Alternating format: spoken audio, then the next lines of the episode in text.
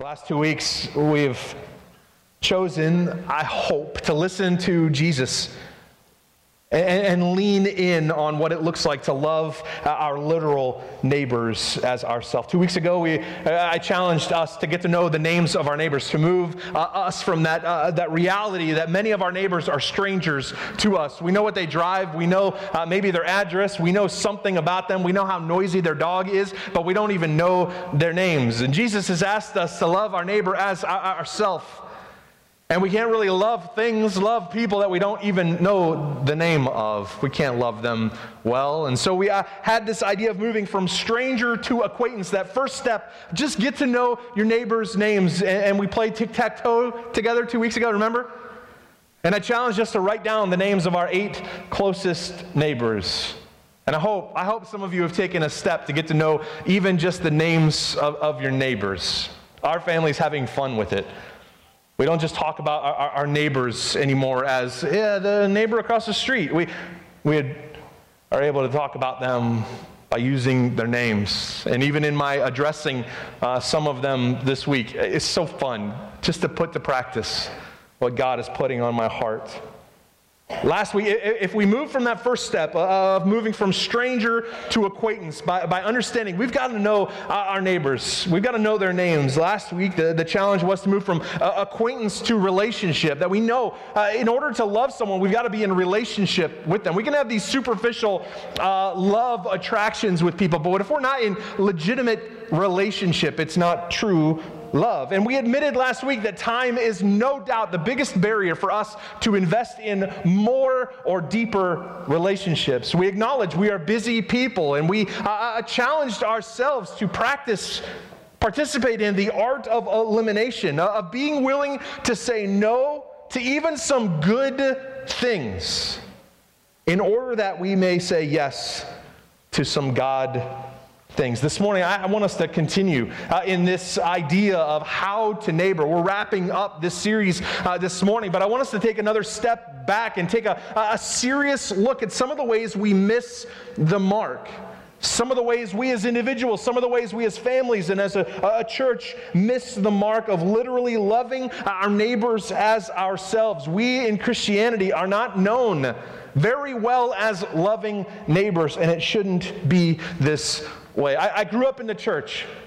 And maybe if you uh, grew up in the church, or maybe even if you didn't grow up in the church, you uh, got some of this same advice from your, your parents, your extended family. Uh, if you're like me, your guidance, everyone seemed to be giving me, Steven, this advice growing up to stay away from the wrong crowd. Did you ever get that advice?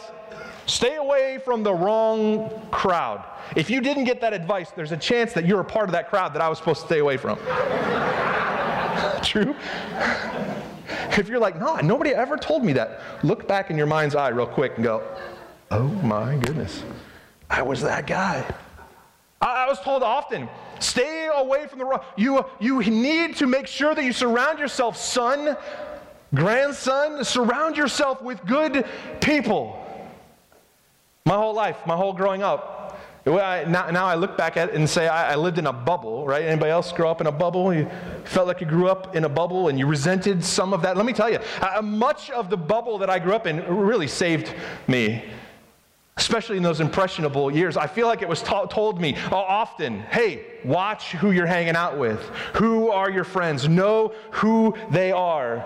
As a kid growing up in the church, anytime the church was open, yeah, I was a pastor's kid, so it was natural for us to be in the church anytime the church doors were open. But everything we seemed to do revolved around the church in Christianity. Uh, we would have meals with people in our church every week. Someone was in our house or we were in someone else's house. Anytime the church was having uh, a ministry, that's where we went. We frequented those places. In the spiritual formation of who I am, it revolved often, most often, almost always around surrounding myself with other Christians. I am so thankful. I, I have no idea. I don't think I, I don't think I know even a fraction of the ways my personality, my bent towards sin and separation from God have been saved because of the roadblocks that were put into my life and that I learned to put into my own life as I grew up. There are many ways that I know that God saved me from failure because of roadblocks that were put into my life, because of being encouraged and counseled along my life's path to watch who I surrounded myself with. It was good advice, especially at the impressionable age, that it was hammered home into my mind and heart. I am thankful for the positive influence, the people in my life who were challenging me, the bubble that I grew up in. That advice to stay away from the crowd, it, it comes in many forms, many good meaning phrases like, uh, it's better to be alone than in bad company. If you were ever told that, you grew up like me. Maybe it was used this way You are who you are by virtue of the company you keep. That's pretty good advice. I'm thankful for that kind of advice in the young age of growing up. For the most part, I heeded that good advice. What's unfortunate, what, I, what I've come to terms in understanding is that that lifestyle, that bubble mentality, that safety net that was so impressionable to me, I have carried on in much of my life today. In many of the same ways that I took the advice as a kid to make sure that I didn't put myself in compromising situations, in, in dangerous locations, around people that didn't know who Jesus was. There is a lot of this guy that still resembles junior high Stephen.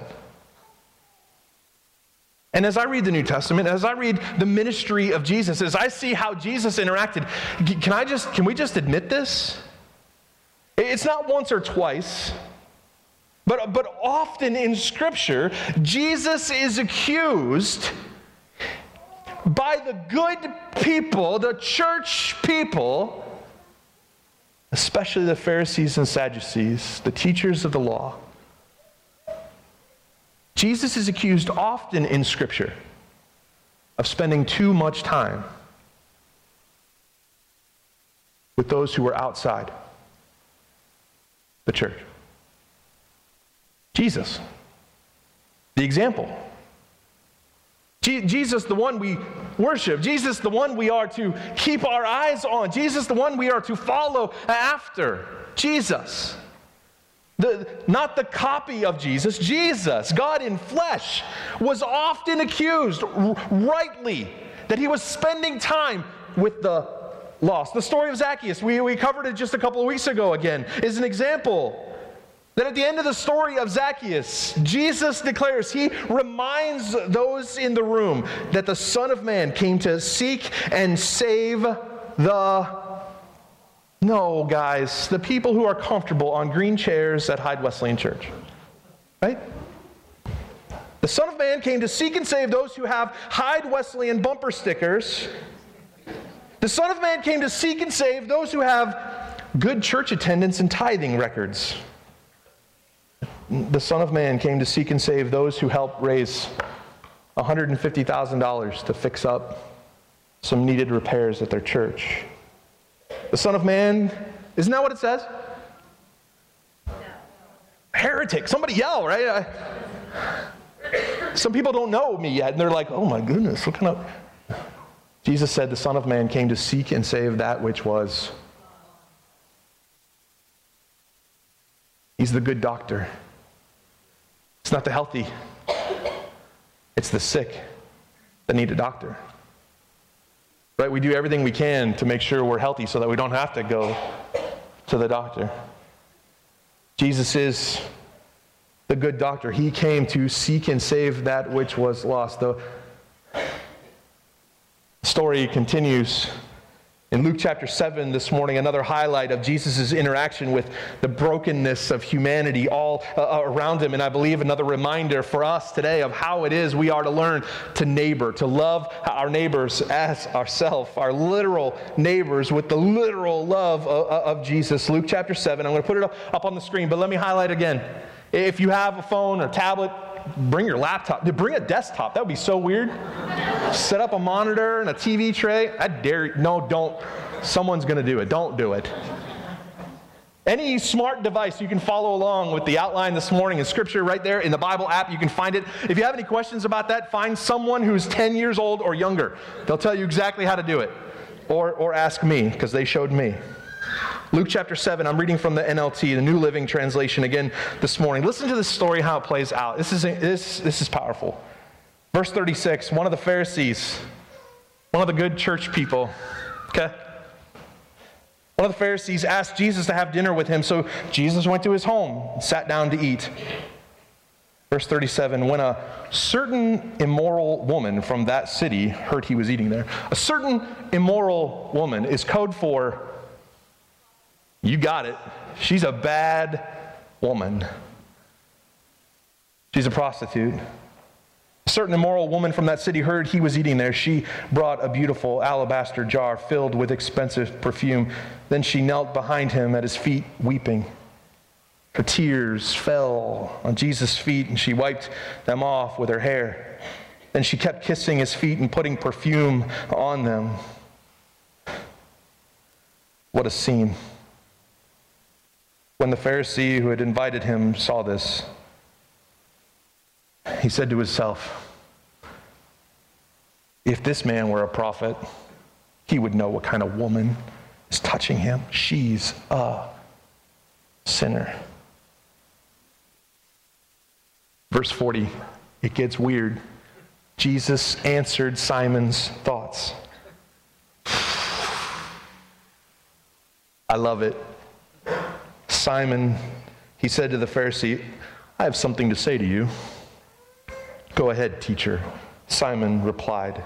Then Jesus told him a story, verse 41. A man loaned money to two people 500 pieces of silver to one and 50 pieces to the other, but neither of them could repay him, so he kindly forgave them both, canceling their debts. And Jesus asks, Who do you suppose loved him more after that? Who loved him more after their debt was canceled. Simon answered, uh, I suppose the one for whom he canceled the larger debt. That's right, Jesus said. Verse 44, this is overwhelming. Then he turns to the woman and he says to Simon, Look at this woman kneeling here.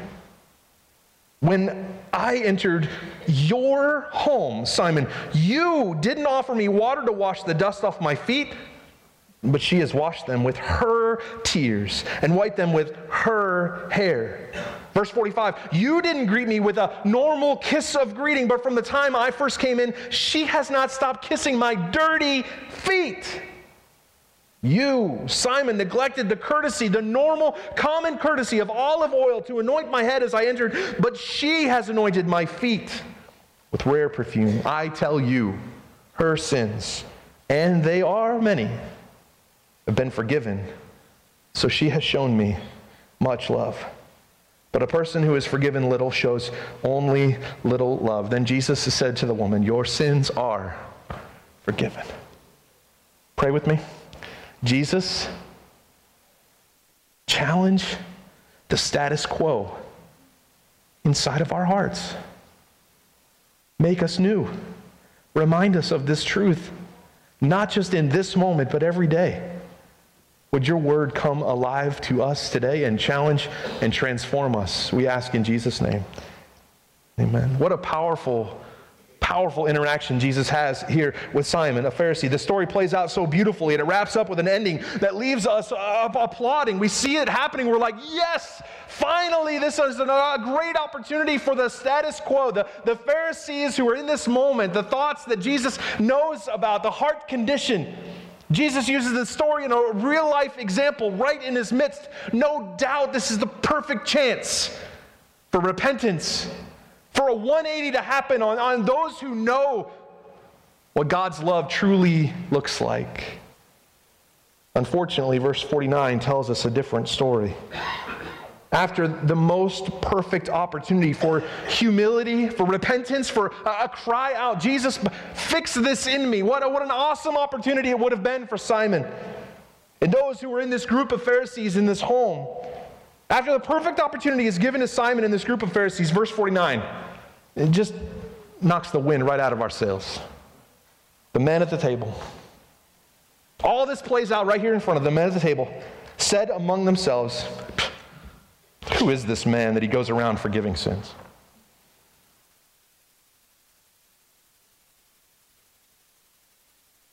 Talk about missing the elephant. The opportunity of a lifetime, the, the reality of perfect love right there illustrated in front of them, of not missing the mark, of, of seeing what's really needed, of really seeing what love can do, of really seeing what forgiveness through grace offers. And they throw up their hands. Who does he think he is, forgiving sins? And herein lies the reality that we face yet today. We see it illustrated right here, and we face it still today, November 18th, 2018. Here's the truth Jesus is so much better at being Jesus than we are. Right? We read passages like this and we're like, oh my goodness, they have such an opportunity. Take the example right here in front of you. You can change everything. And the reality is, Jesus is so much better at being Jesus than we are. Than humanity. Jesus is, he's not a copy. He's not attempting to be something he's not. He is Jesus. He is perfect. His love is whole and perfect. And with that truth that Jesus is better at being Jesus than we are, we have two responses, right? We have two opportunities with that truth laid out in front of us, with that reality right here, right now. Let's use it right now, right here. The reality is we can say, yeah, Jesus is, he's the real, he's, he's the best Jesus Jesus has ever been. And I'll never measure up. I'll never be like that. So we throw in the towel. That's the first response, right? That's, a, that's pretty common, pretty normal. We read something like this about Jesus and we're like, oh my goodness, he's, he's a way better Jesus than I am. It's because he's Jesus. We toss in the towel, we step back, and we're like, I'll never, I, I could never, I could never do that. Or the second response. Hear this. Let this be our response. Jesus is so good and holy and perfect. I want that. I want to do even a little bit better at being like Jesus. And so there's a posture that comes with that second response of saying, Yeah, Jesus is so perfect. He, he loves so much better than I can. Here's the posture L- lean in. Uh, let's lean in on learning how to love like Jesus. We, we throw away the idea of loving our neighbor because we're like, I can't love my neighbor. You don't know my neighbor. I've had some of those conversations. Pastor, what do I do when I would rather kill my neighbor than love them? Uh, first of all, let's go to the police department. I think I'm supposed to call that in. I've had, I've had that response a couple times. I think I'm supposed to call that in. That's real, right? And we ask those kinds of questions not in jest, not just in fun, but because that's a real part where we're like, I, I want to be like Jesus, but I, you just don't understand. Yeah, you're right. I don't. I don't know all of our stories, all of the realities. I know my stuff. And here's where I choose number two I, I want to lean in on loving more like Jesus. If I'm supposed to love my neighbor as myself, if that's been commanded uh, of me in Scripture, I, I don't think it's just put there to remind me that I can't do it. The, the, the, the wins this week of the way I put this into practice are so life giving to me. No, no one knelt in the snow with me and made decisions to follow Jesus, okay? But there were other huge wins for me in just relationship building and, and, and, learning to love and stepping out of the comfort zone. I had conversations in between services this morning. One of the coolest things about being a pastor is when people start doing stuff and then they have stories to tell. And I, I don't know if you've looked around, but our, our church is growing around us, right?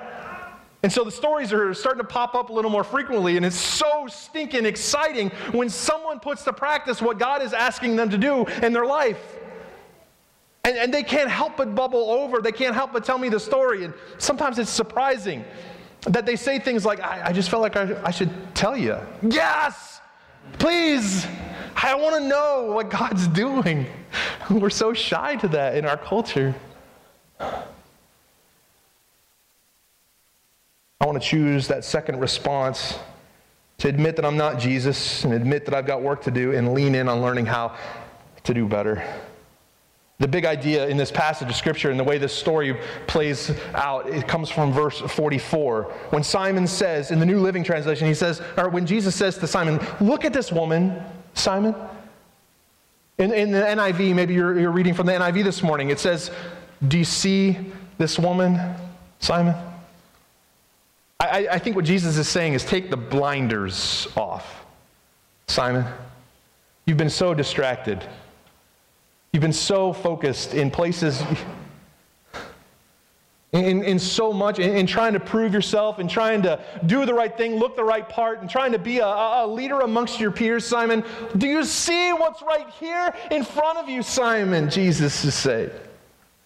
Look at this woman. Take off the blinders. Look right here, right now. It's as real as it gets.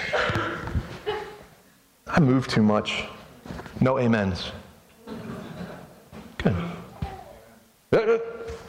I heard it. There's a clip back here. My wife was supposed to dress me better. No, I'm just going to chew on the mic.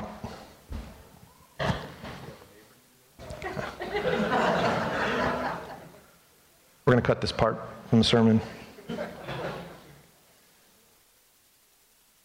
Jesus says to Simon, Look right here.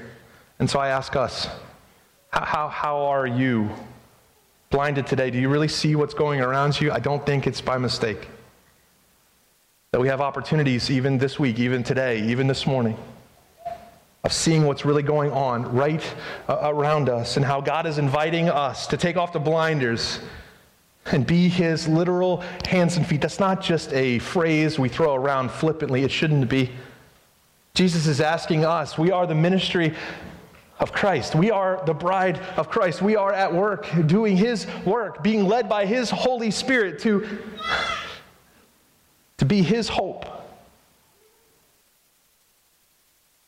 Let's admit, it's normal, it's easy, it's safe for us to label certain people certain ways, right? We, we detach ourselves from those who we've labeled a certain way. Have you ever excused someone before they've ever asked you to excuse them? Do you know what I'm saying? You ever put somebody in a category? You ever put me in a category? What other categories? Too much laughter. That's weird. You know what I'm saying? You, you ever answer for someone before they've asked you to? We, we, we talk a, a, a lot about it in, in some of my peer conversations. We've answered for someone before we've ever asked them. And then we're shocked when we finally realize that we do that so often. And then we ask someone to do something and they're like, yeah, yeah, I'll do that. And we're like, what? I would have said you would say no. How dare we? Similarly, with our neighbors, with those in our community,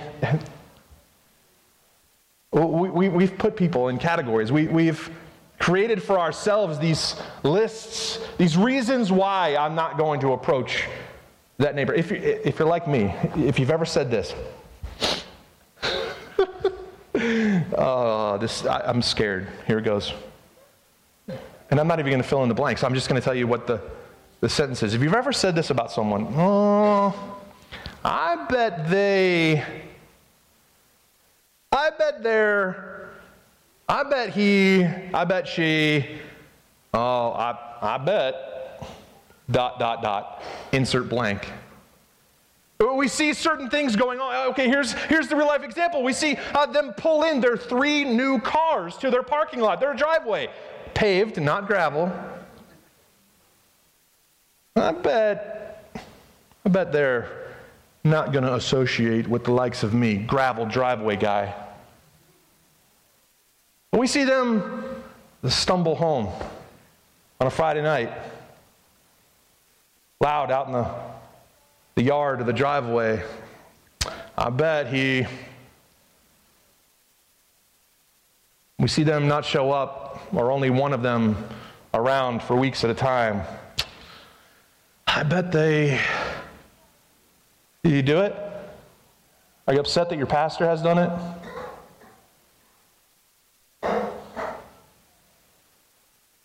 It's normal.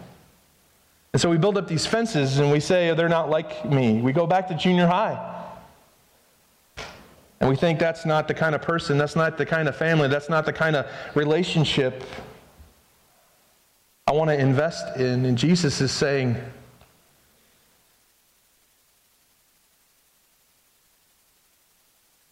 I love him. I love them. I want them. To him. Show them my love. Give them my hope. If our number one reason that we don't invest in relationships with those even right next door is time, we just don't have the time, the number two reason is no doubt it's fear. We're, we're, we're afraid. We're afraid of what's next door. The scary part of, uh, about our neighbors is that they're always there, right? Sometimes it's been easier for us to kind of disassociate uh, ourselves and maybe uh, plan a trip to uh, Swaziland or, or, or, Haiti or some other country where we know uh, we can go love on this group of people and then we can cut it off in some sense of the matter. Uh, we, we can kind of love for a season and then remove ourselves. Maybe, maybe we get up enough energy to go love them some more. The scary part about neighboring, about loving uh, our neighbors, is that we have to go back to that mission field every time we go back to our home base. 2 Timothy 1 7 reminds us that God has not given us a spirit of fear and timidity, but of power, love, and self discipline. It's an encouragement from Paul to Timothy, an early pastor, a young pastor in the early church. And it's the same encouragement for you and to me today. God has not given you a spirit of fear and timidity, but of power, love, and self discipline. You can do this with God's help. You can cross that threshold. You can cross that fence. You can have that interaction. You can be interrupted. So, what are we to do? I love asking that question. What, what are we to do? Some of you are doing that. There's stories coming up. It's so cool.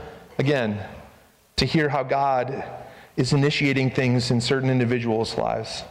My ask again for us will, will you learn to love your neighbor as yourself? Will, will you take steps to do that? Paul writes to the church in Galatia, chapter 5, verse 14. The reminder is pretty striking again. He writes this the law, the whole law, can be summed up in this one command love your neighbor as yourself. Love your neighbor as yourself. Love your literal neighbor. Literally love. Literally love your literal neighbor. What if we would do that this much better today? I mean, what, what if we would do it this much better today? Let's lean in. How do we do it? Learn to live at a pace where we can be a little more interruptible. I, have told you I'm, I'm a schedule guy, right? I keep my schedule. I try to keep my time, schedule in time for my family and my day off. I don't like interruptions. I got things to do. I, this is hard for me to learn every day to be a little more interruptible. That's one of the things I love about snow. I've said it for years. I love how a snowstorm just interrupts everything. We are so culturally geared towards doing what we think we know we're supposed to do. And a snowstorm comes by and freaks us out. It's so fun. It is, it's a forced accountability, is what it is. It interrupts everything. We had plans. We knew what we were supposed to do. We gotta get the kid. We got things to do. And a snowstorm interrupts us. Live at a pace where we can be a little more interruptible. Secondly, look for opportunities to build relationships with those in close proximity. Again, friends, make friends with your neighbors. Learn their names. They are loved by the same God that loves you. Truth is, the same God who transformed you is willing and available to transform them.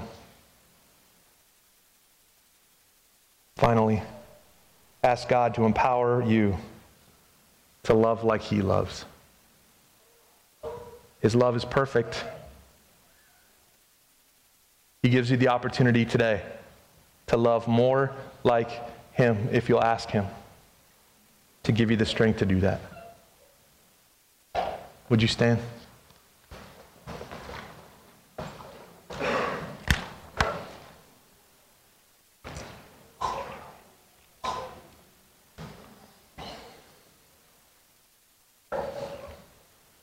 The opportunity is ours.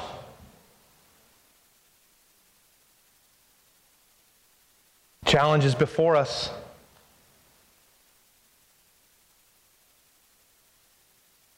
I'm praying for you. I know you're praying for me. I love it, by the way, in the hallways, in the sanctuary. Uh, I love getting ear tugged and someone saying, I've been praying for you this week. I don't know why. God just laid it on my heart. I've been praying for you specifically this week. I, I love hearing that stuff. Don't just lie to me, okay? The challenge is before us to love our neighbor as ourselves. We don't have to look very far to a different people group, to a different country, to find people to love right here, right now. Love well.